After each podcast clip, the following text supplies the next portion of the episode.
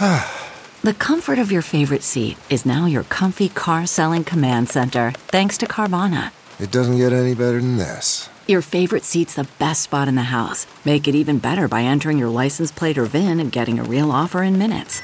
There really is no place like home. And speaking of home, Carvana will pick up your car from yours after you finalize your offer. Visit Carvana.com or download the app and sell your car from your comfy place. Hello and welcome to episode 13 of Wannabe Walk-Ons, a Nebraska football and craft beer fan podcast, and the official podcast of the Nebraska Craft Brewers Guild. I'm Ben, and I'm joined by my co-host, Drew. Thanks, Ben. Each episode, we will sample beers, both local and beyond, while sharing our unique brand of Husker Insight. We encourage you to follow us on Twitter, Facebook, or Instagram at Wannabe Walk-Ons for the most up-to-date show information. And please subscribe to the podcast on your favorite podcast platform or stream each episode on WannabeWalkOns.com. New episodes drop during the Nebraska football season every Tuesday at 11 a.m. On this week's episode, Ben and I will sample beer from Omaha's Farnam House Brewing Company. We'll share our thoughts on the Nebraska-Michigan game, and we will look ahead to the Huskers' trip to the Twin Cities as they take on the Minnesota Golden Gophers. I'm Drew. And I'm Ben, and this is Wannabe Walk-Ons. Wannabe Walk-Ons! Wannabe Walk-Ons! Wannabe Walk-Ons! Wannabe Walk-Ons! Wannabe Walk-Ons!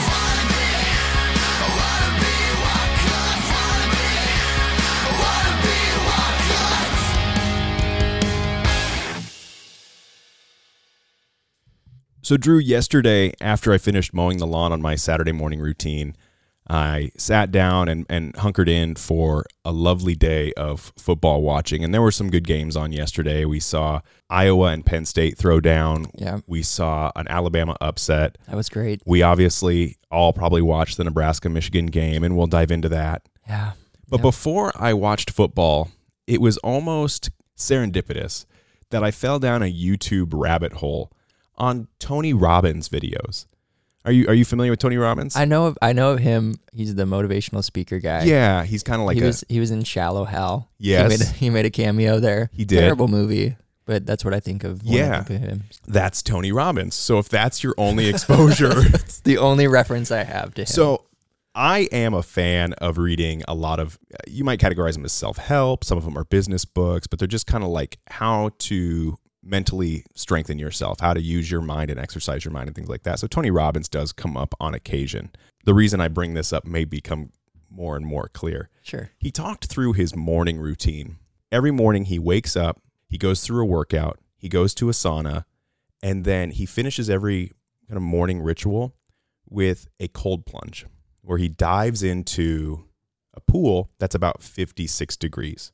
And he said in this YouTube video I was watching that there's never a morning that he wants to face this cold. He never wants to take this cold plunge. And the interviewer was like, well, then why do it? And this really stuck out to me as to why he said he does this. He goes, he does this every morning because it forces him to do something that his mind tells him not to. It forces him to flex the muscle or work out that muscle because he believes that the mind is a muscle you have to work out. It forces him to say, fuck you, to his brain and move forward with something. And it gives him control over the way that he thinks then the rest of the day. It gives him that power to deflect from the negativity. So if his mind starts to think negatively, he knows, well, hey, I've worked out that muscle where I can control the way that I think. Now do with that what you want. But it was just something that I really almost needed before the game happened. And then it was very helpful with giving some clarity to how I processed what happened Saturday during the Michigan-Nebraska game. Yeah, it did. Going into that game did feel like you were going in, you're plunging into something. Yeah. Because I remember I had all sorts of confidence leading up to that game, feeling really good about it. And then right before kickoff, you like just the bottom of my stomach fell out. Yeah. And you just hit that feeling of like, oh my God, like here we go. A lot of the narrative, right, is this is the most important game of the Scott Frost era. And we've heard that narrative kind of repeated over and over and over this entire season because a lot of the talk has been on, is this going to be Scott Frost's final season as the head coach at Nebraska? I have that similar feeling where I was confident, Monday, Tuesday, Wednesday, Thursday. And then Friday, when everyone else was getting confident, I was going, oh no, what are we doing? Let's be confident when the clock hits zero after the fourth quarter. Right, right. But we did it. We all took the plunge together. And, we did. And we can dig into kind of how our minds responded to that. Yeah. And how we're coping. I just wanted to share that, though, because after the Michigan State loss, you talked about that Marcus Aurelius quote where it's an honor to fail because it meant you got to attempt and try. And what an honor it would be to try and fail again because you're at least getting the opportunity to do so. This Tony Robbins, his kind of mindset helped me out there where it's like, okay, it's tough to lose over and over and over, especially in these close games. It's even more difficult to process it if you're letting your mind continually slip into the negativity. Yeah. So you have to flex that muscle where you have to tell yourself, you have to look at everything, not just the good, look at the bad too, look at everything, and then build your perspective based on all of the data. And that's what Tony Robbins does here is he figures out a way to work out his mind and find the good because he's telling his mind not to focus on the negative and he's flexing that muscle. So, do you know what's really funny though, that you bring that quote up? This is the first morning that I woke up after a Nebraska game and I couldn't bring myself to watch the game again. Sure. I couldn't take the plunge this time. So it's just kind of odd that you would bring that up in this scenario. Like, yeah, I watched all the other, you know, the other losses as tough as it was, and it did help. You know, help me get through it because then you start analyzing it and your brain takes a different path that's less emotional. Mm-hmm. But this was the one that, you know, I'm not in a negative space with this team, but this was a game that was like, I just couldn't bring myself to do it again. I was like, I'm just going to give probably some pretty terrible analysis on it, you know, which not too far from what I normally do. I just couldn't suck it up. You couldn't suck yourself? Couldn't suck myself this morning. And so, yeah. The pendulum swings of this show. Marcus Aurelius, Tony Robbins, self-help philosophy, sucking yourself off. Never know. All right, we'll dive into Michigan in a moment, but first and foremost, we have some beer to talk about. And before us, we have some brews from Farnam House Brewing in Omaha. It's the first brewery from Omaha we've actually covered, being both people who live in Omaha. We've wanted to explore further out west in central and northern and southern Nebraska before we dove into some of the stuff that's more local to us. So we're going to talk about Farnam House Brewing Company, and they are in the Blackstone District in Omaha. Tony Thomas is living his dream. In 1998, Tony was working on his thesis project for his marketing degree. He put pen to paper, and when he finished, he had a fully developed business plan for opening a brewery. 16 years later, Tony's humble thesis project came to life. But what happened over the course of those 16 years that led to Tony and his business partner, Phil Doerr, to opening Farnam House Brewing Company? Well, Tony and Phil spent years as home brewers perfecting their craft. Tony learned everything he could while brewing both at home and in commercial breweries, while Phil brewed in his barrage, which led to the founding of the South Omaha Brewers Homebrewers Club. As their passion continued to flourish, Phil and Tony, along with their patient, loving wives, traveled to Germany, Belgium, the Czech Republic, and all across the states to meet the artisans that made great beer. It was on these beer pilgrimages that Phil and Tony decided to make their hobby into something more. It was time to dust off the thesis and put it into practice. Farnam House Brewing Company opened its doors in July of 2014 in Omaha's Blackstone District. Tony and Phil both share duties as brewmasters, owners, and operators. They specialize in old world style beers, German lagers, bock, stouts, farmhouse ales, and sours. They brew in the basement brew house on Farnam Street in what used to be the vault of Crandall Furs. Now, can you imagine? I just want to rewind a little bit, go back in time. Can you imagine being a burglar in the 1960s, when Crandall Furs was in operation, and you come across this massive vault, and you crack it open, and it's just full of animal pelts?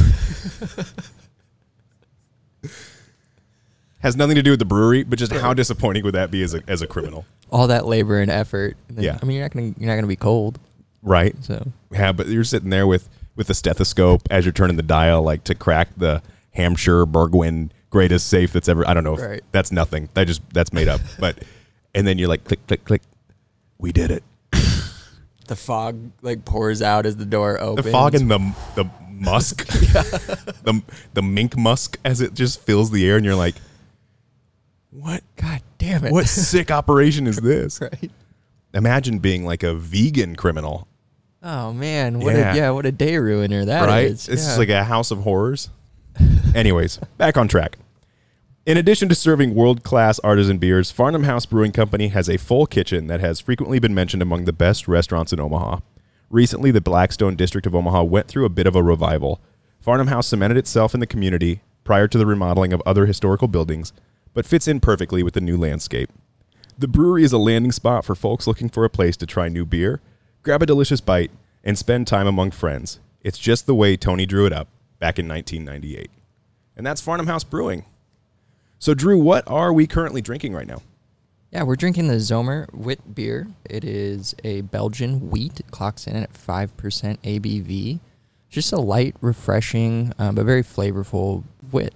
Getting a lot of the citrus notes from it. It's very sweet flavor as well that's kind of captivating and fun to drink, as easy as it is. Absolutely. This is a perfect sipping beer. I mean, I could just sit back on the porch, on the patio, post mowing the lawn, with a good meal, a nice burger, something heavy, something light, and drink this. It's kind of one of those beers that just fits all occasions.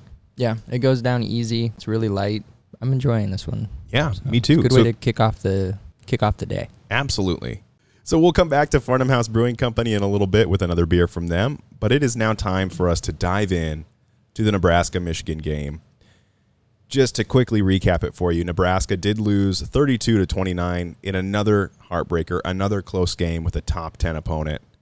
Drew, I'm going to let you start. I want to start with one thing that I want to get off my chest, and then I want to move on. I want to bring it back into the conversation if we can help it. Sure. That was, without a doubt, the worst officiated game I've ever witnessed, ever, in all of the sports.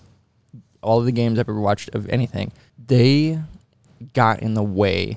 They were a hindrance to the game. They got in the way with, all these replay reviews, terrible pass interference call against Jojo Domann, disconcerting signals and joint possession, like shit that you just don't hear ever. Like, ever. Yeah.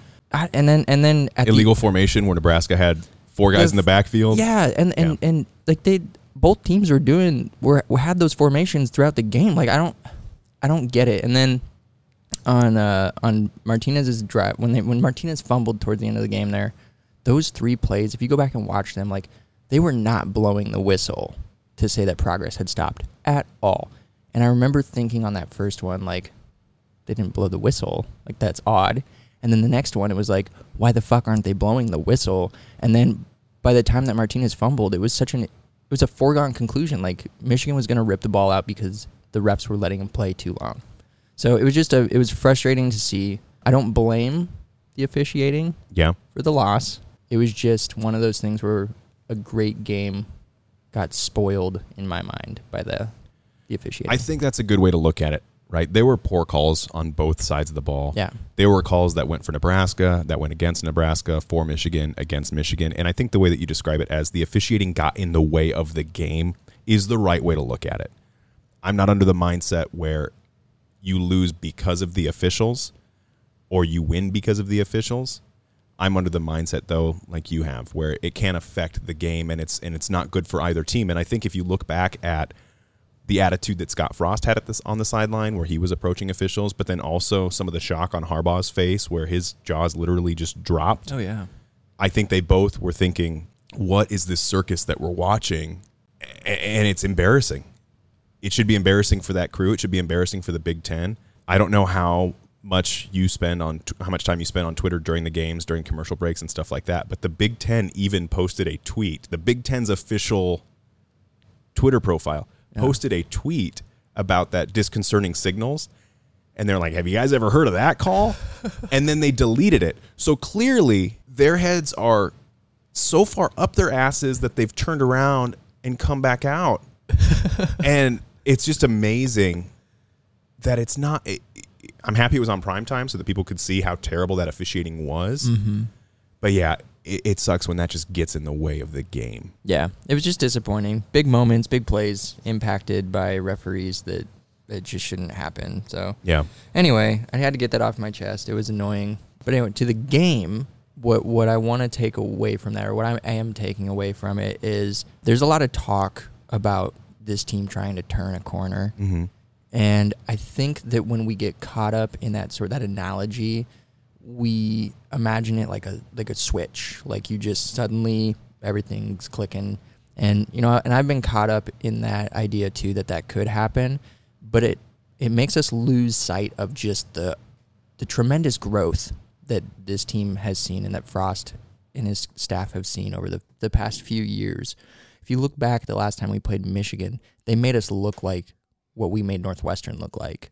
This time, I think it was a better team that we were facing in Michigan than the last time, and we hung with them. Yeah. You know, we were the first team to have a lead against them this year. So right. And the second, and I think the third. Yeah, right, yeah.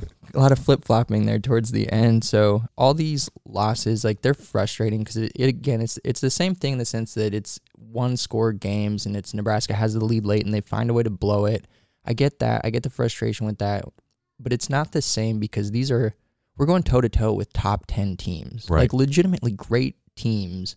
And we're playing good football in these games. It's not because the opponent is playing down to us. Right. That's keeping us around. We're not getting these lucky breaks or balls bouncing our way. It's not fluky. This right. is real good football with just really unfortunate results. Yeah, we're almost playing good football in spite of that fluky shit coming against us. Yeah. So that is something to be proud of. And I like the perspective that you're bringing up. I'm going to paraphrase Bobby Bowden, the late, great Bobby Bowden, who said, when you're turning a program around, first you lose big, then you lose close, then you win big. We're in that lose close window. We used to be losing big to teams like a Michigan mm-hmm. and losing close to teams like a Northwestern. We've beat Northwestern big, but all the teams that we're supposed to win, we've done that 3 out of the 4 times this year. We've got some of those games ahead of us as well, where we should win those games, and that will be progress depending on how those games are won. A Minnesota, a Purdue, those are games that we typically play close. We shouldn't be playing those games close with the talent and the execution we're seeing this year. I also thought back about, as kind of, again, controlling my mindset, thank you, Tony Robbins, my season expectations were 6-6, 7-5. We're still on track for that. It's tough in the moment to look at it and go, man, we were so close to Michigan. But this is a team that hasn't made a bowl game in 4 seasons. Just making a bowl game would be a huge step forward, and we're still on track for that. We're still on track to beat a Minnesota team who embarrassed us last year and the year before. We're still on track to beat a Purdue team. We could easily beat a Wisconsin team. Ohio State's gettable, and Iowa's going to be a fun-as-hell game at home as the last game of the season. There's a lot of this season left, and it's not a false confidence that we have going into this. We're hanging with the big dogs now.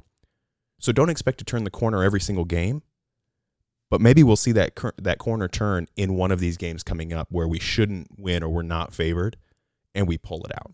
Yeah, I'm hoping that I wrote down something similar. That I think that when it's all said and done, I think we have a 6-6 record, and I think we're the best 6-6 team in the country, and it's not even close.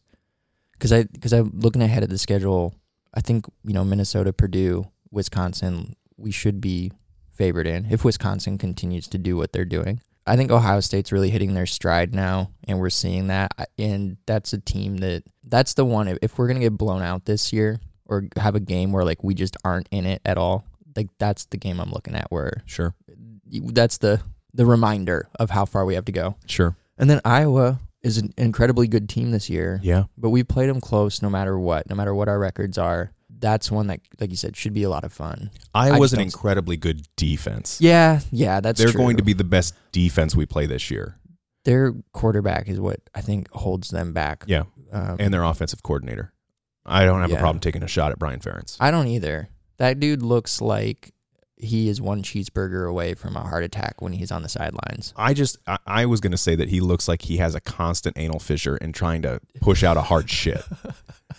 And he gets that look from his dad. Like they both stand there with kind of like a side lean and they're just got a grunt on their face where they're just uncomfortable. Yeah. When the TV crew like puts the close up on them, like I just have to turn away. Yeah. It's a cringy. All that said, I think when we look back on this season, that's when we're going to see evidence of that quote unquote turning the corner. Sure. One of the things, I slightly mentioned it a little bit earlier, one of the things that we haven't really talked about on this podcast, and I think it's worth getting into on this game because it's an important game and it was an important performance, is Scott Frost's future at Nebraska.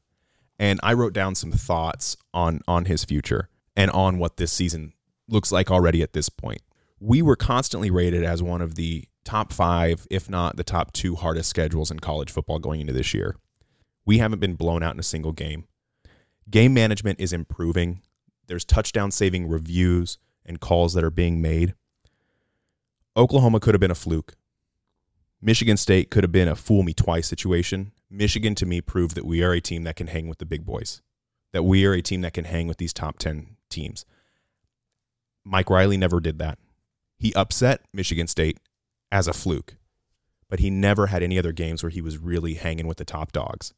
We've seen year after year these small progressions, and they don't all come together in the same moment. But this run of three games against top 10 opponents where we've come out pretty damn close every time, we've all had an opportunity to win, those aren't just by accident. You're not getting three of the best teams in the country on their worst day only against Nebraska. Frost has turned the ship. All that's left are wins. You can disagree if you want. I don't have a problem with it. If we were to let go of Frost after this season, it would be a mistake. And I think that Trev Alberts is a smart enough athletic director, and he's football savvy, and he's a smart guy, and he does the hard things for his programs that may not be the easy things. He might get a lot of shit because I think the Scott Frost conversation is more divisive than politics in Nebraska. He's going to keep Frost because he knows that this is a guy that's moving in the right direction and has had to work his way to this point. To get rid of him now or at the end of the season would be an utter mistake. Yeah, I don't follow the chatter, I guess, too much, so I'm not sure where people are in terms, like where we are collectively as a fan base with Frost. I think it's about 50-50, to be honest. Yeah. Dang, see, and that's crazy to me because in my mind it is so, the improvement is so obvious that if you really are paying attention, if you're not just looking at the win-loss record, you're looking at, like, how are we arriving here? You see that improvement. And, I just don't get how you can be against Frost. I can see how you, like, I'm not saying give him, like, unlimited time. Like, right. You know, but, like, keep working with him as long as he's showing these improvements. This season has been the most empirical evidence, though, of that improvement. So I can understand the past 3 years where people are looking at it going, this guy's garbage. We thought it was going to be turned around in year two. But if you're really paying attention, this year... And again, we're not a podcast that believes in moral victories. These aren't moral victories we're talking about here. These are still losses. There's not a third column. Yeah, it still sucks. Like, yeah, this, absolutely. This is not still good enough. But our goal for this year, and this was a statewide goal, people were talking about this, was to make a bowl game. That's still on the table. It's still well within reason. But there's also been this immeasurable growth that we're seeing game after game, where, again, it could have been a fluke the first time, but now we're seeing it on a consistent basis. It sucks that we dropped Illinois. It sucks that game was a loss. That one's the inexcusable one, and had the season continued to progress in that direction, yeah, this would have been a different conversation. But it's very clearly not. Things are being figured out. Adjustments are being made. Changes are being made within lineups, the offensive line play, all that sort of stuff. Like, those are things that are improving, and to get rid of this coach now when he's got the team, the culture, the improvements... Again, it's just the wrong decision. Yeah, I think that would be detrimental. Yeah, to the overall trajectory of the program.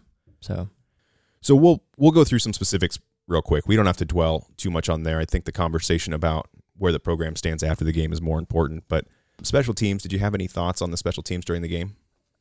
The biggest thing was that it was innocuous in this game, which I thought was great. But I also thought that Pristop did a great job punting. He made himself more of an asset in this game with the field position.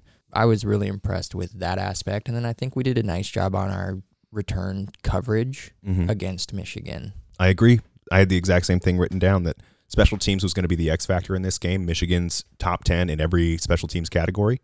And Nebraska went toe-to-toe with them. Pristop kicked great. Frankie kicked great, and the kickoff coverage was excellent. There wasn't a kick taken past the 25.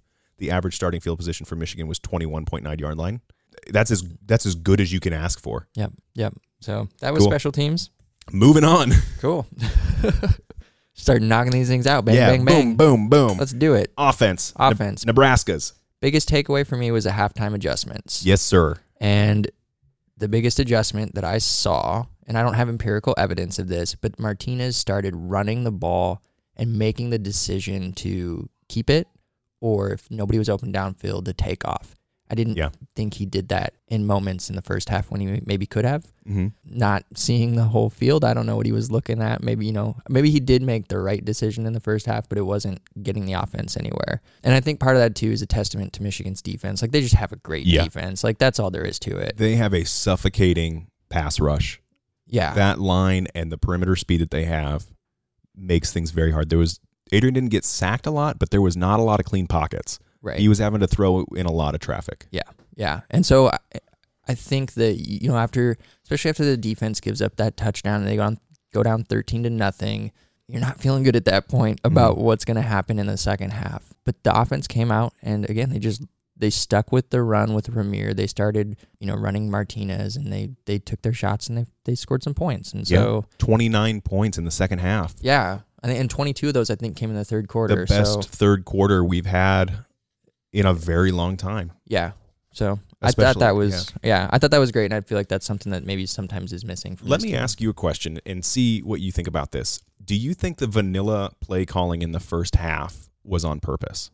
I wasn't sure, because with Northwestern, they did so much of the crazy triple option stuff where it was like, man, like they really game planned for Northwestern. Yeah. And yeah, with Michigan, it was almost like they were trying to game plan for him, but they realized that they weren't going to be able to do much of anything. Mm-hmm. And so, yeah, I think it was just, well, we're just going to pound them. We're just going to see what we can do to wear them down. So what I thought when I saw the offensive play calling in the first half was, it's let's wear down this team. Let's wear down the perimeter. Let's wear down the edges in the middle of that line to start to make some push. And then when they're tired, let's hit him in the second half. It felt like the offense was like, okay, we're gonna turn this into a single half game. We're not going to make it two halves. We're going to rely on our defense to keep us in this game. And then when it comes time to pull out certain plays, we're going to pull them out. And that's, to me, how the play calling felt. Mm-hmm. Because Michigan has a very experienced defensive coordinator who's going to be able to make adjustments. And the option is really hard to practice if you don't have the people to run it in practice. I mean, even after running it for how many games, Scott Frost said Nebraska was running it at a 6 out of 10. So to just do it in 1 week and get it figured out, I felt that maybe they were going to say, okay, we're going to run real vanilla, tire them down so that they don't see it in game action and they can't adjust over the half. And then we're going to hit them with it in the second to make it more effective. And they have to adjust on the fly instead of having some time to stop and breathe and think about it. That's, to me, what the game plan kind of felt like. Was the second half, they just opened the playbook. They were trying to play the field position game and just keep themselves in it to where they were within striking distance for the second half. With the game that Ramir Johnson had, he had 6 receptions on this game, like really great. He was our leading receiver. Yeah. In no game this season has Nebraska had more than 4 receptions from all of their running backs combined. And so that also, I think, is a little bit telling as far as their game plan goes. Again, I don't think that they thought that they could really run on this team. They were going up the middle a lot, and even though there was nothing there, but I think that might have been because they didn't feel like they had enough speed to get around to the edges. Sure.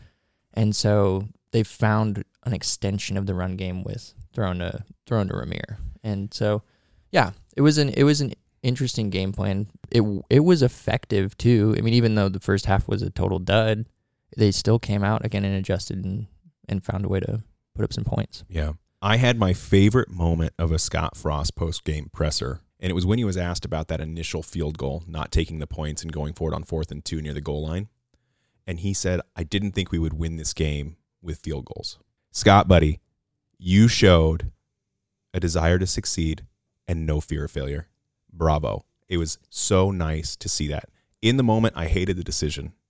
But again, taking some time to step away, to hear the reasoning why, to take some clarity, he made the right call. They weren't going to win the game with field goals. They weren't.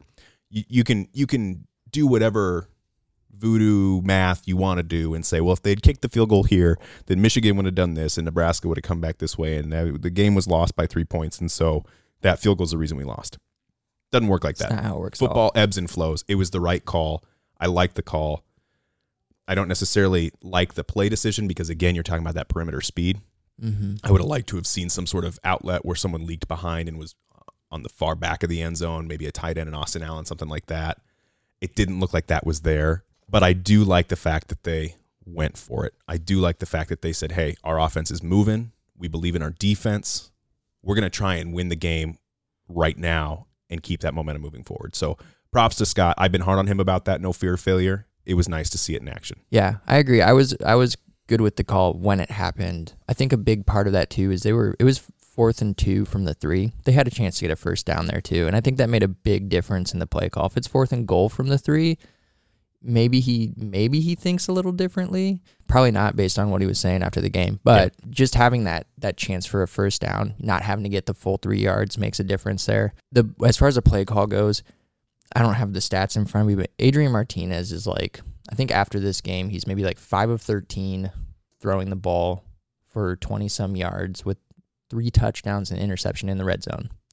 One of those touchdowns and half of those yards came in this game. Running the ball in the red zone, he's got 10 touchdowns now. Yeah. And so when you're looking at, like, what are you going to do, like, if you're going to throw the ball in that situation, especially on a 4th down early in the game when you're giving up 3 points to try to get those 7, I can see why they wanted to run Martinez. Sure. In spite of the opponent. Yeah, the late in the game option run where, you know, he faked to Ramir and then he ran in for the touchdown and Hutchinson bit on that. Mm-hmm. That's the kind of play call I was hoping to see if we had something where there was more of an option than just get a lead blocker, because Michigan was juiced. They were amped. This was the first defensive possession, so of course they're going to have all of their speed, all of their energy, all of their excitement. Right. I wanted a little more razzle-dazzle on the play call, because that's what it's going to take for this offense with their skill level, with their offensive line, to get a push against as strong of a defense as Michigan. Yeah. Having a relief valve or something like that to try and make something happen. I mean, you get an interception, so be it. It's 4th down. Who cares? I just wanted something else there on the play call, but the decision to go for it itself, to me, again, it's another piece of evidence of we're improving, we're game managing, we're making these right calls, and we're not afraid to fail here anymore. So I just wanted to give props on that. Not that he's listening, but Scott, I mean, maybe. Probably not, though. Yeah. He's probably got other things to do. Yeah, he's busy. He doesn't care what two Yahoos have to say, but... Right. He's listened to us as far as our special teams advice goes, though. He really has. So, just fair catch. Just saying. Okay, so moving on. Let's talk about Nebraska's defense. All right, so my biggest takeaway on this one was just their stamina without wearing down. There were times where I felt like you could see Michigan starting to overpower them up front, especially with the way that these running backs were running and just picking up these really tough yards after contact. So in the back of my mind, this was a game I was thinking Michigan's gonna bust loose on one, like, or not even just on one play, but just on a drive. Like, they're gonna cut us for 7, 8, 9 yards a play and just start pounding us. And the defense never gave up that ground like that throughout the game. So it wasn't their best performance by any means as far as, like, tackling goes or stopping the run. And McNamara had some pretty good success through the air. Mm-hmm. Unless he was throwing on Cam's side of the field. Yeah, right. Oh, man. Well, and I'll talk about that in I'm sure you bit. Will. Uh-oh. Drew's talking about Cam Taylor-Britt. Yeah. Oh. What is this? Yeah. God, McNamara he was making smart throws for the most part. He was a pretty cautious quarterback throughout that game, but he was throwing more than he ever had, I think, in a game. And so overall, I was still impressed with the defense. But in terms of, like, this game relative to the past few games, mm-hmm. I didn't think it quite lived up to what they've done. And a big part of that was, again, just missing tackles, not taking guys down to the ground on first contact. What I think is interesting is Michigan State had Walker. They had one running back to worry about. Oklahoma had one running back to worry about. Michigan has a stable of 3 guys who can carry the load, who run hard, who wear you down. So whereas one guy might get tired throughout the game of being hit and dinged up, Michigan can keep cycling guys in. And so, yeah, there was some tough tackling. They were wrapping guys up. But you got to give credit to Michigan's running backs. They know how to run guys over. They play Big Ten football. And so I do give credit to Michigan on that front. They've got a great group of running backs that – I mean, won them the game. Yeah, that's where they had those big breakdowns when Nebraska was taking momentum. Michigan could take it right back because they've got 3 guys who can cycle in and out and run the damn ball down your throat. When Blake Corum scored that touchdown late and did the little corn eating thing in the end zone, it was a miserable moment, but it honestly kind of made me laugh. Yeah. His little corn eating stuff. Yeah. Like, well, he looked like an idiot. He did. It was dumb. It's like, that's not how you eat corn. That's how they do in Michigan. Yeah.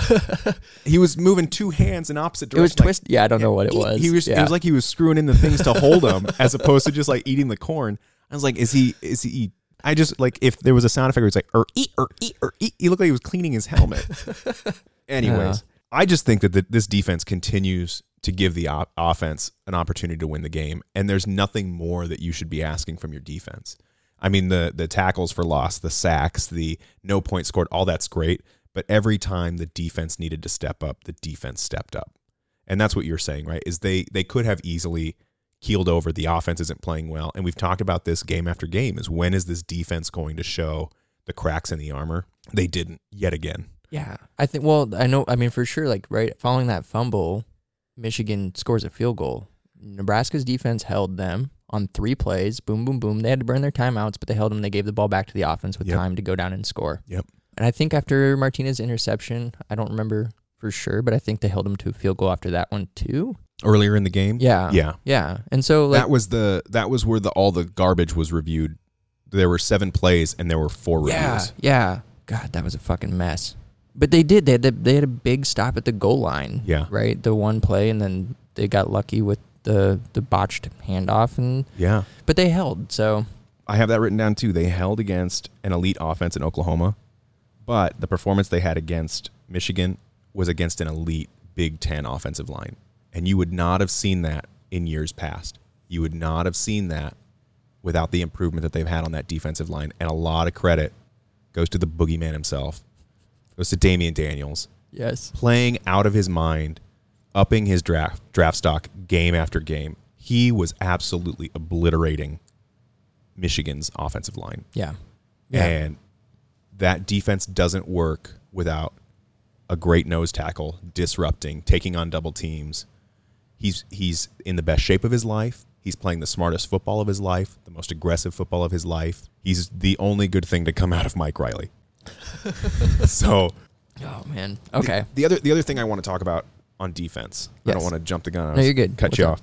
I want to talk about Eric Chenander's play calling. Okay. Because I think that as great as this defense is playing, they've got a captain at the front of the ship who knows what he's doing, who's got his guys and has this figured out. So late in that fourth quarter, when Michigan was moving downfield and they wound up overthrowing the pass into the back corner of the end zone, he called a safety blitz at the perfect time and got pressure on the quarterback. He knows when to take his shots on defense to disrupt the quarterback or to disrupt the play. And I think that's kind of like the hidden yardage thing, right? Where it's like, you're not going to make hay on the perfect play call, but he was pretty conservative with his blitz packages. He was keeping guys out in front. He was making sure that his secondary was in the right position, that sort of thing. But when he called pressure, it was effective. And to be able to stay off the gas on that and then apply the pedal to the metal at the right time shows you his growth as well. I think before people wanted to get rid of Frost, they wanted to get rid of Chins. Oh, yeah. I remember that. And he is now leading an elite group that's probably at the end of the season going to be a top 25 defense. Not only is he getting his team ready throughout the week, he's putting them in situations to succeed during the game as well. And I want to give credit for that, too. MVPs. Let's hear it. Okay. I have Cam Taylor-Britt. What? Yeah. I know. No. That's amazing. He had some big-time pass breakups. Just impressive play from him. Why would you keep throwing to his side of the field? That really actually did surprise me because I don't know. I mean, Newsom on the other side, I don't think he did terrible. Mm-mm. You know, and like I said, McNamara also made a lot of just smart throws in general. Yeah, so. To his tight end up the middle on third down. Yeah, there was a lot of soft spots in the middle that was frustrating. Yeah. But that's part of the defense that you have to get used to when you're watching a Coach Chin's defense, is that you got to get used to the fact that they're going to hit your soft spots, and then eventually they buckle down. Yeah, so. That's good coaching on Michigan's part, too. You know, as good as the defensive coaching is for Nebraska, they responded in certain situations well. Yeah. My true MVP, though, is, again, probably for like the third week in a row, I think, I don't know, Ramir Johnson. Yeah. And that was because he got, again, just, he was a workhorse, got tough yards on the ground, you know, they kept pounding away, and eventually when stuff opened up, he started ripping off some chunk yards in the second half, but he showed the versatility in the receiving game, had a couple of really big pass plays that popped off for like 40-some yards.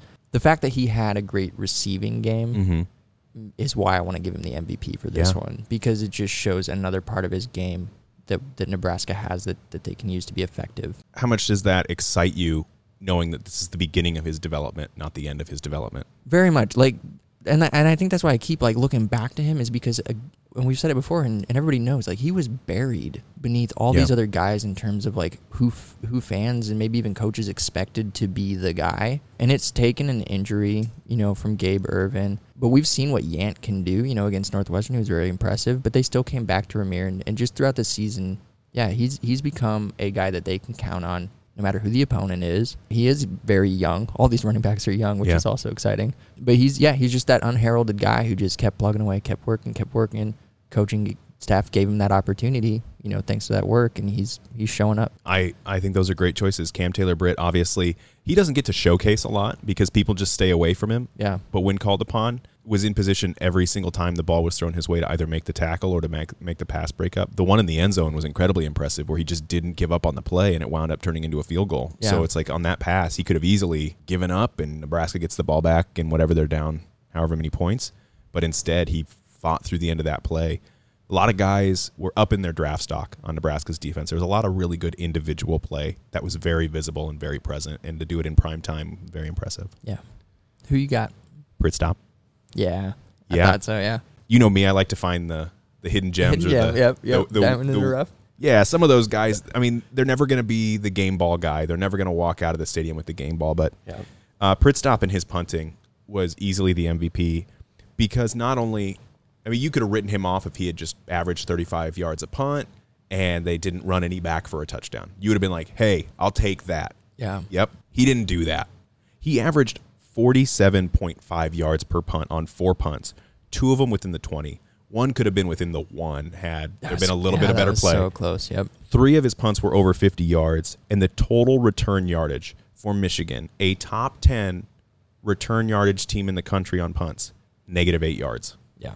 So how do you not? I mean, that just shows you, again, the focus that this coaching staff can put into certain areas. They knew they needed to improve the offensive line. It's improved over the last few games and went up against a real Big Ten defensive line. Special teams needed to improve. More attention's been paid to it. We're seeing that improvement. It still has a long way to go.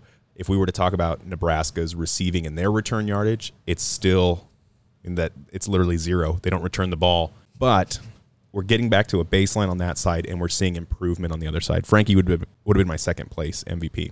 Yeah. Got to give love to the special teams guys. But for the kickoffs, Michigan was the 20-yard line, 20-yard line, the 18-yard line, and then 2 touchbacks.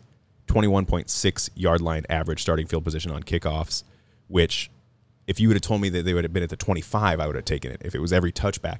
But no, the coverage on the kickoffs was excellent.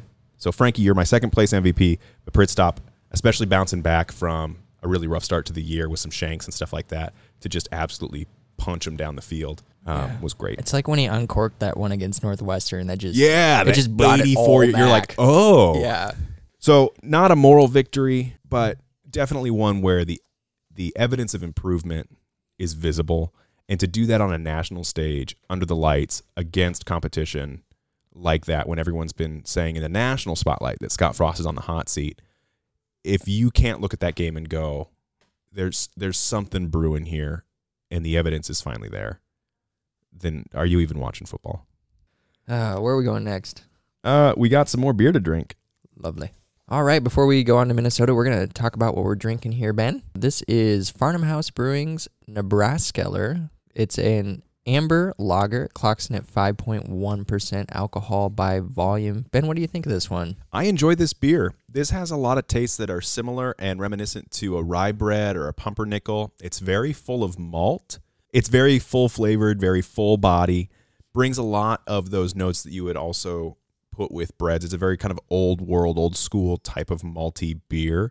Definitely the definition of an amber. You're getting the full-on malt. Has a little bit of floral notes to it. I'd pair this with a nice patty melt from Farnam House, or if they have pastrami on rye, or if they have any kind of bready option that's kind of a go-to sandwich, maybe a nice Bavarian pretzel with some mustard.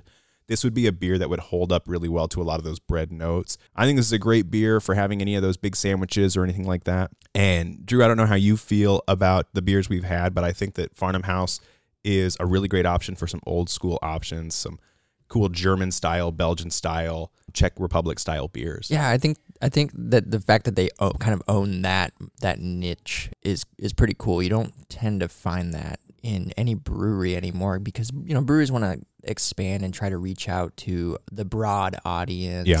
They embrace the fads with, you know, like the IPA or the, you know, the seltzers and stuff like that. But it's nice to see a brewery kind of go back to like the roots, right? Yeah. Like this is what made beer great to begin with, and you know, there's so much room to explore those styles still. Yeah. And so yeah, I'm loving that they do that. Yeah, absolutely. So if you find yourself with some time to spare and you're in the Omaha area, make your way down to the Blackstone District and check out Farnam House Brewing Company. They're an awesome space with great food and even better beer. Definitely stop in, give them a try. And yeah, that's about all I got to say about that. All right. Before we go on to talking more football, we want to take a quick moment to talk about our show partner, the Nebraska Craft Brewers Guild. As we mentioned at the top of the show, Wannabe Walk-Ons is the official podcast of the NCBG. The Guild is a professional organization that protects the craft brewing industry in Nebraska. Now, October 1st marked the beginning of the Guild's official Drink Local campaign. So during the month of October, we ask you to raise a glass and do your best to drink only local craft beer. Shall we oath? Let's do it. In order to support the Nebraska craft brewing industry and the benefits brewing... I sound like an old school racehorse announcer. In order to support the Nebraska... In order to support the Nebraska craft brewing industry and the benefits breweries provide our state through their wonderful beers and ciders, we vow to drink local. We pledge that during the 31 days and nights of October, only independent Nebraska craft beers and ciders shall be consumed. Shall we cheers to that, Drew? Cheers. All right, we're going to break that rule in just a minute, but we're going to do our best to stick to those Nebraska brews when we're not doing our sportsmanship. Yeah, we have prior obligations. We do. The Guild plans to host virtual events, a membership drive, giveaways, and more during the month of October to share more about the amazing craft brewing industry in Nebraska. We need you to join us. Take a stand, take a sip, and pass this promise on to your friends. All right, it is time for us to move forward and move towards the Minnesota Golden Gophers. The Minnesota Golden Gophers. The Nebraska Cornhuskers travel to the Twin Cities to take on the Minnesota Gophers on Saturday, October 16th at 11 a.m. on ESPN 2. Oh, are you going to say trickery? No, I was ready to like get amped up. I was like, well, that's big time, but no. It's a step down from big time. Yeah.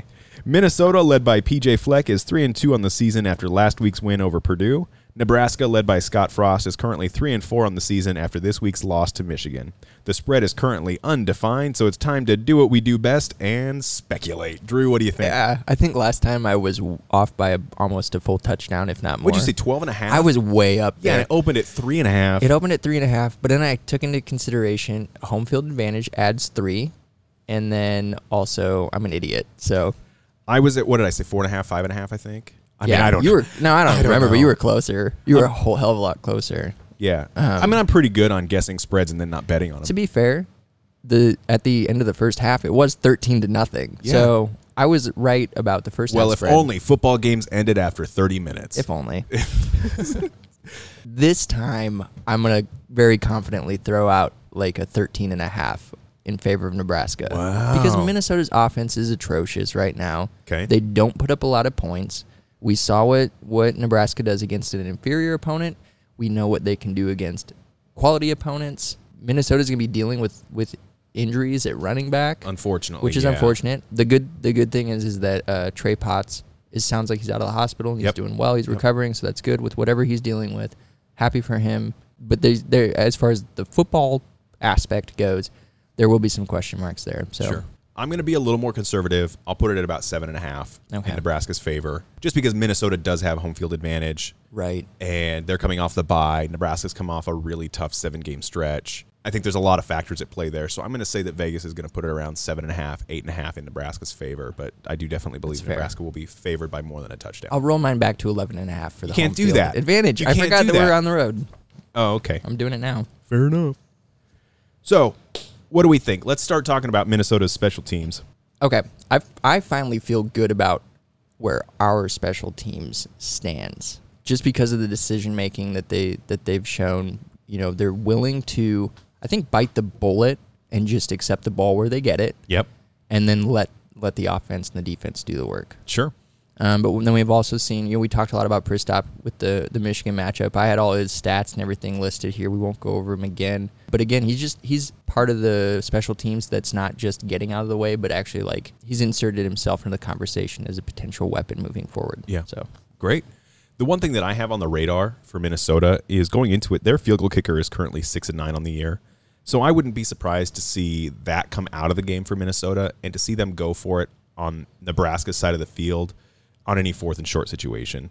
They're probably going to take advantage of those situations and try and keep their drives going and score more touchdowns until they're in maybe the 20 to 30-yard line mark. So if you see Minnesota get across the field, expect them to be in 4-down territory. Yeah, I think that's true not just because of their special teams woes, but because of their offensive woes. Yeah. They know, like Frost knew going into the Michigan game, they need touchdowns to win the game. Sure. The other thing that I think is important to look at, too, is Minnesota's return game when it comes to special teams. So Marquise King was going into this game, inching closer and closer to returning a kickoff for a touchdown. He's busted off some really good runs, and he averages 33 yards per return, with his long being at 41. That being said, you mentioned it earlier that they've got running backs that are injured. Mo Ibrahim's not playing. He's out for the season. And then Potts was hospitalized, unfortunately.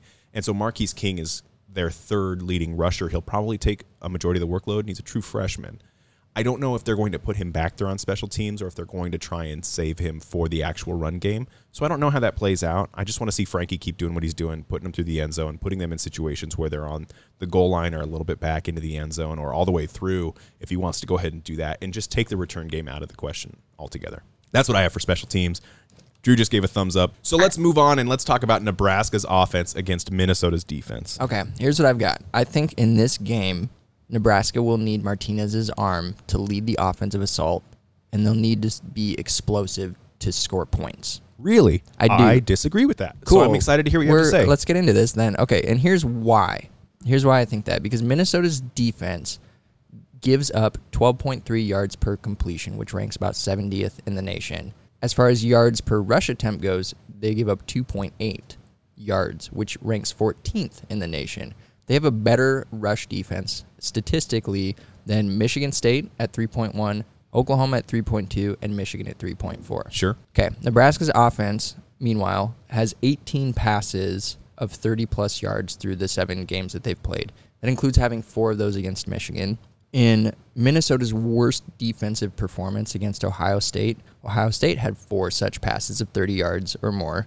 All of them went for touchdowns. And in the other 4 games that Minnesota has played, they've only given up 5 passes of 30 yards or more. And so I don't know that Nebraska's going to have success running the ball against Minnesota, but I do know that Nebraska's really good at taking big shots. Sure. And I do know that Minnesota's defense is susceptible to those big plays against high-quality opponents. Sure. Based on limited samples. You know what they're also susceptible to?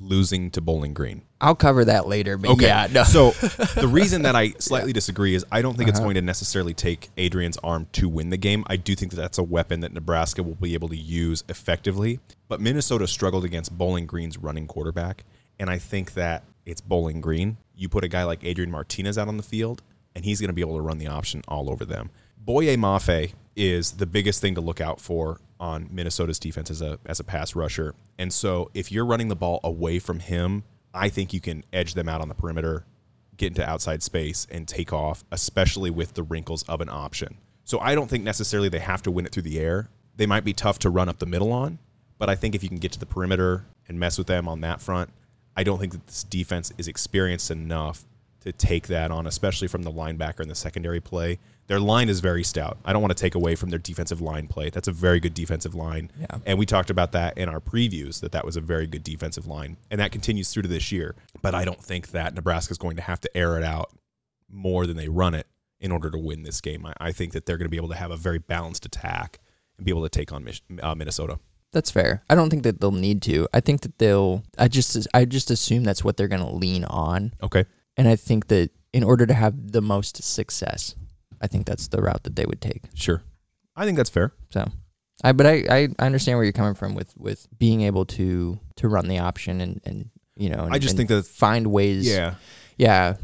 They'll be able to expose Minnesota on a lot of fronts. The middle of that line, this Michigan game was good practice for what they're going to see on the middle run game where you're just trying to take it up the gut and slam it on them. Minnesota's going to have a very similar stop percentage. Just like you mentioned, those numbers are in their favor. Yeah. And I'm gun shy, I guess, is what I'm saying in terms of here we are running up against another really great run defense and we've had our struggles. And so I just think that this is going to be the game that Martinez throws the ball. So, and that's fine. Do you think that Minnesota is going to put a spy on Adrian, or they're just not going to need it because? Do they have a guy in their linebacking core who? I think that Jack Gibbons gets a lot of tackles for loss. He's their leading tackler on the year. I think he could do it. Mm-hmm. He's a smart player, takes a lot of great angles, that sort of thing. So I think they do have someone who could do it. The question is, are they going to need to? And that, to me, is where the pass game opens up, right? You get your play advantage where you've got a spy on the quarterback, so you've got one less linebacker in coverage. Right. And that's how your tight ends get up the seam. That's how those guys get open over the middle, is because that guy's just not paying attention to those run routes. He's solely focused on that quarterback. So I think if you maybe start the game with that quarterback run game, with that option run game, expose them to that, and then in the second half you expose the fact that now they've had to adjust on something like that. Right. So that's good. Okay. I'm good there. All right. So let's move into Nebraska's defense against that Minnesota offense. Drew, what thoughts do you have there? I think this is going to be Nebraska's best opportunity on defense to generate some pressure and generate some sacks. We've had some inferior opponents in the past where we weren't necessarily able to do that, and we've seen that the defense can still be very successful without it. But it's one of those things that, you know, Chenander talks about wanting to create chaos, and you create turnovers by creating pressure. Minnesota is a team that gives up a sack on 8.16% of their pass plays, which is really bad. Yeah. It's almost as bad as Nebraska. 1 out of every 10 pass plays, you're giving up a sack, basically. Which, oddly enough, that's what Nebraska's is. It's exactly 10%. So, yeah, if you take out Fordham. 8 out of every 100 pass plays. There you go. Minnesota's giving up a sack. Yeah. Just to put that into perspective, Michigan ranks second in the nation right now. They only give up a sack on 1.47% of their passing plays. That's with the Nebraska game. That's with the Nebraska game, with that sack. Yeah. Minnesota is susceptible in that regard, whereas Nebraska hasn't necessarily shown an ability to get after the quarterback consistently. I think this is a game where they can overpower an offensive line that's been pretty disappointing so far this year. They're going to be going up against a team that, again, is playing a third string running back, and so you wonder, like, how much confidence do they have in that running game?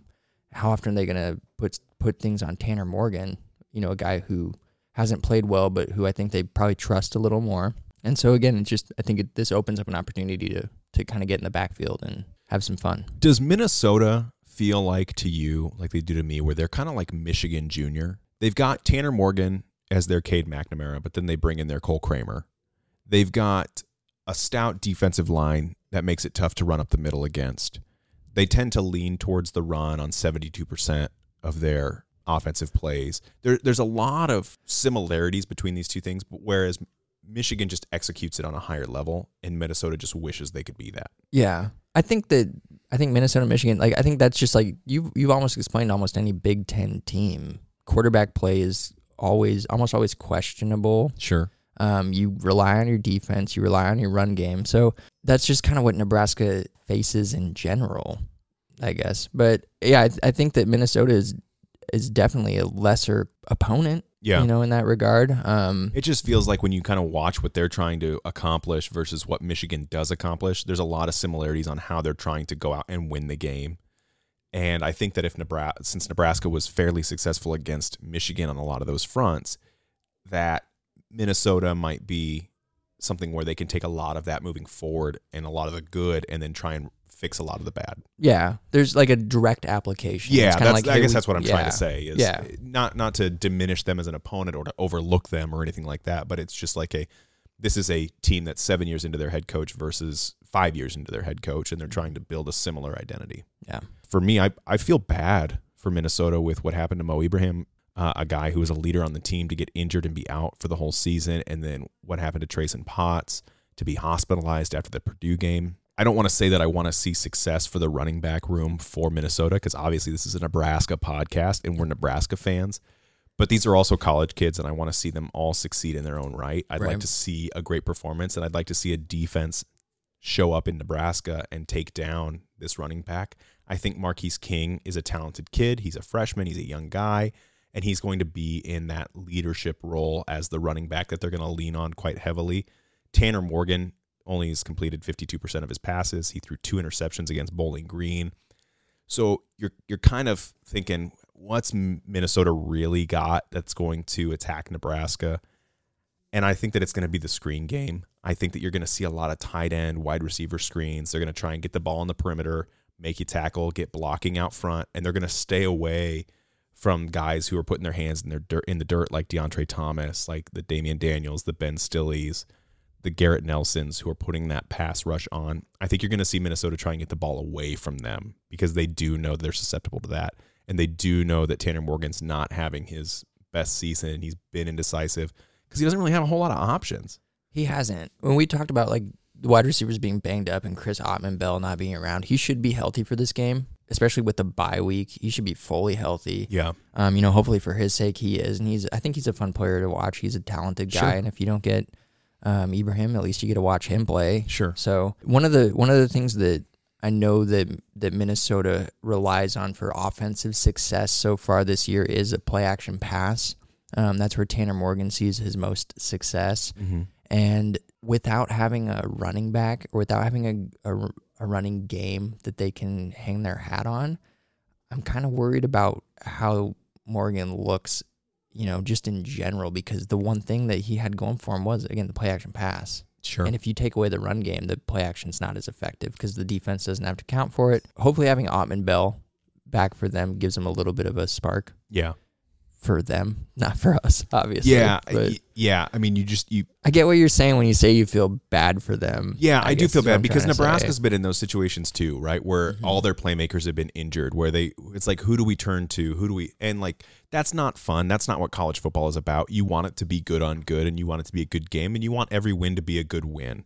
So I don't say it in the sense where it's like, well, this is the one game that I hope Nebraska loses. No, by no means am I feeling like that.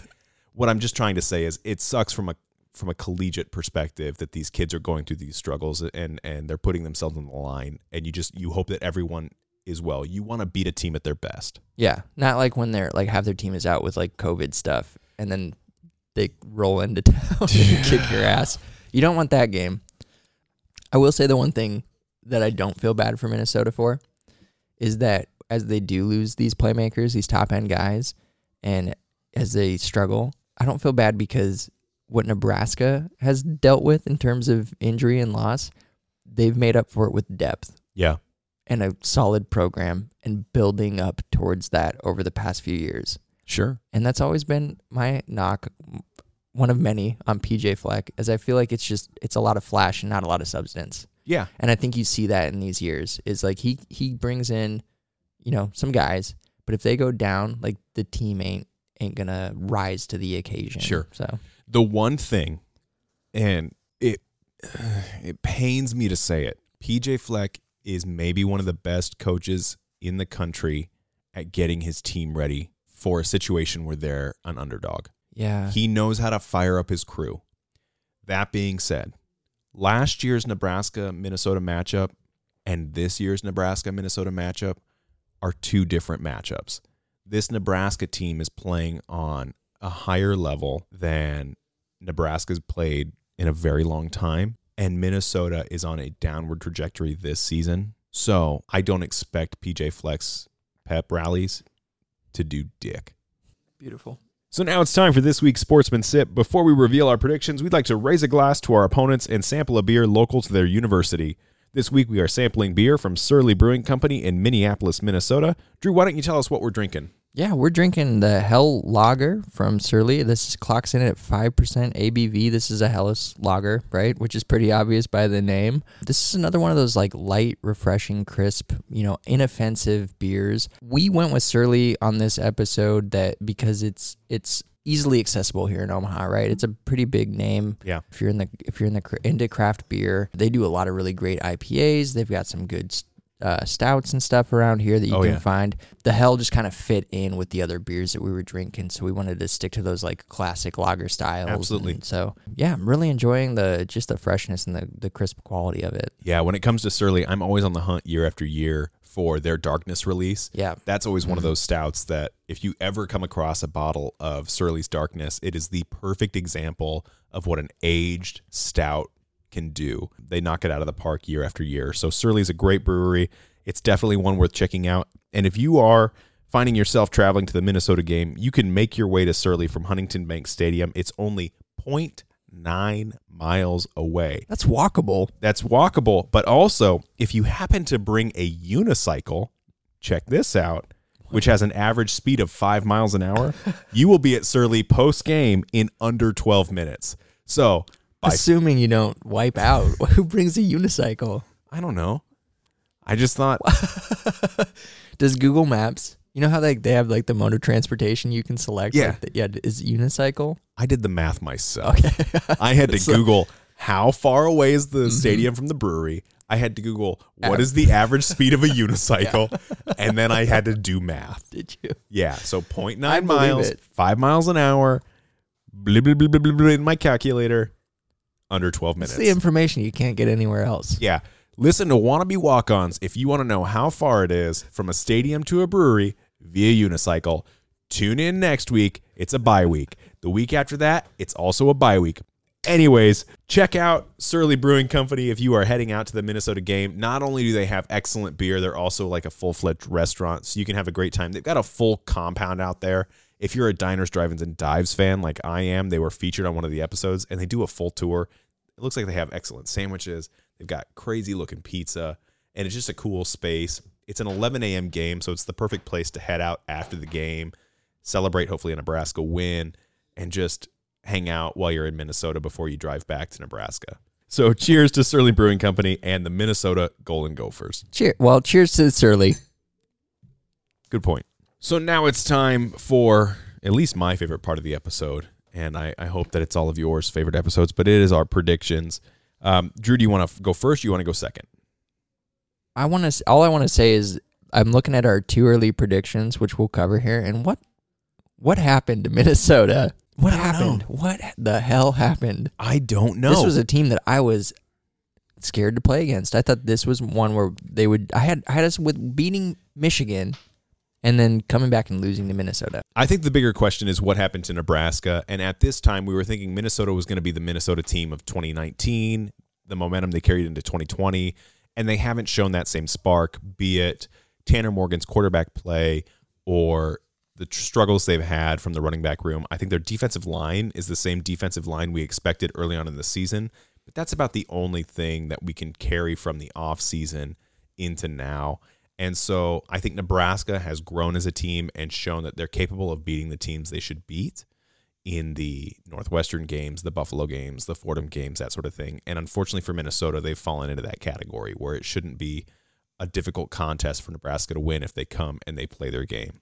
You and I both had Minnesota winning. Your prediction was 27-24 before the season started. Mine was 37-31 before the season started. I think those are going to change. So why don't you take it away, Drew, and tell us what you see now as Nebraska takes on Minnesota. All right. Here we go for the prediction. Nebraska. Yeah, that's what we're talking about. All right, here we go. Nebraska and Minnesota have a lot in common. They rely on their defense to carry the team. They've suffered this season from disappointing offensive line play. They've lost a top running back to injury. Their wide receivers have been banged up, and at times, they've struggled to put points on the board. They also have their differences. Nebraska has a losing record, but looked good in 3 matchups against current top 10 teams. Meanwhile, Minnesota has a winning record, but lost to Bowling Green. Nebraska has a quarterback that has excelled under pressure, responsible for over 2,000 yards of offense and 19 touchdowns. Minnesota has a quarterback that struggles under pressure, responsible for losing to Bowling Green. Nebraska has a head coach who is consistently improving his team through hard work, culture, confidence, and a genuine love for his players and the program. Minnesota has a head coach who is consistently sloganeering, snorting pregame uppers, and losing to Bowling fucking Green.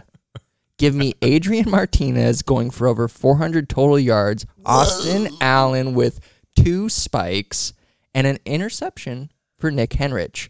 Saturday will be anything but golden for the Gophers. Nebraska rolls 38-12. 38-12. Big ol' win. A big fat win, man, with some weird numbers, too. I like that. Yeah. It's going to happen. What do you got? Tell me your prediction. Yeah. Here we go. You ready? Yeah. I don't like PJ Fleck. The problem is I can't quite put my finger on the reason why he bothers me so much. Does my disdain come from his trademark high-energy public persona? Or is it his trademark and annoyingly misspelled hyper-elite coaching philosophy? Or is it his trademark rowed-the-boat mentality? I mean, if his intentions are altruistic, then there's no way he's licensing his slogans to the university only to revoke the right should he take a different coaching gig. I know it's not the fact that his personal brand seems to be at the forefront of the conversation, even before his coaching duties or his players. But if that were the case, he wouldn't be charging $20,000 to $30,000 for speaking engagements, right? No, that can't be it. And there's no way that he looks at every coaching gig as a stepping stone for the next. Recently, PJ Fleck's name was tied to the USC coaching rumors, but he was so committed to his team and dispelling such wild claims that he went on to lose to Bowling Green to prove he wasn't a viable candidate for the job. So what is it about Fleck? Why does the guy get on my nerves? What is left to say about Pajama Fleck that hasn't already been said by PJ Fleck himself? I think I know. It's not the fact that he runs onto the field before kickoff as fast as he can, out in front of his own team. It's not that he celebrates the good that happens on the field by jumping as high as he can with his players. And it's not the fact that he treats every press conference like a fucking TED Talk. It's that he does all this, behaves like a penis in a party hat, and wins. If PJ Fleck behaved the way he does and lost more than he won, we'd write him off as quirky. But he's found every which way to fire up his team and win games when everyone else has written Minnesota off. So enough is enough. It's time to show Tanner Morgan's stunt double the real meaning of elite. Huskers return to 500, 37-17. It is weird that they're both bald. It's and so, like, have and a little bit of stubble. Oh God. And yeah. Like if you put them in a police lineup, someone would go, oh, I don't know if it's 3 or 4. I just don't know. Oh, man. That was fun. So before we say goodbye, we want to give you another chance to win our season-long prize package, including a game-used Nebraska football and local brewery swag. For this week's entry, email WannabeWalkOns@gmail.com with who you think will be Nebraska's leading receiver against Minnesota. This is tricky because Ramir Johnson was Nebraska's leading receiver against Michigan. The answers don't matter, but it's just a super tricky way to look at it. It's fun to think about. So remember, only one entry per episode, and you don't have to be correct to win. If you're a new listener or haven't entered our earlier episodes, you can do so until we give the prize away. That includes game predictions, so you can just send us the score. We just want to hear that you've enjoyed the episodes in previous episodes. You can be 100% accurate in your game predictions at this point. You really could, and it will count for exactly one entry. We just want to make sure that we're showing our appreciation. We just want to make sure that we're showing our appreciation to all of our listeners. Just make sure to include your first and last name in your email entry. So that does it for this week. We want to thank everyone who tuned into this week's episode. If you have anyone who you think would enjoy a listen, we would truly appreciate your recommendation. Don't forget to follow us on social media at Wannabe Walk-Ons and subscribe to the podcast on your favorite podcast platform. Remember to do your part. Drink local beer wherever you are. You can find more information on Farnam House Brewing by visiting farnamhousebrewery.com. If you have any breweries you would like us to sample on the show, visit WannabeWalkOns.com to submit your recommendations. Next week is the first of two bi-week episodes. Yep. So what are we doing? Recapping Minnesota. Yeah, and then what? It's a surprise. Oh, I love surprises. Tune in next week for our Minnesota reaction and a surprise. Thanks for listening, and as always, drink Big Red. Drink Big Red.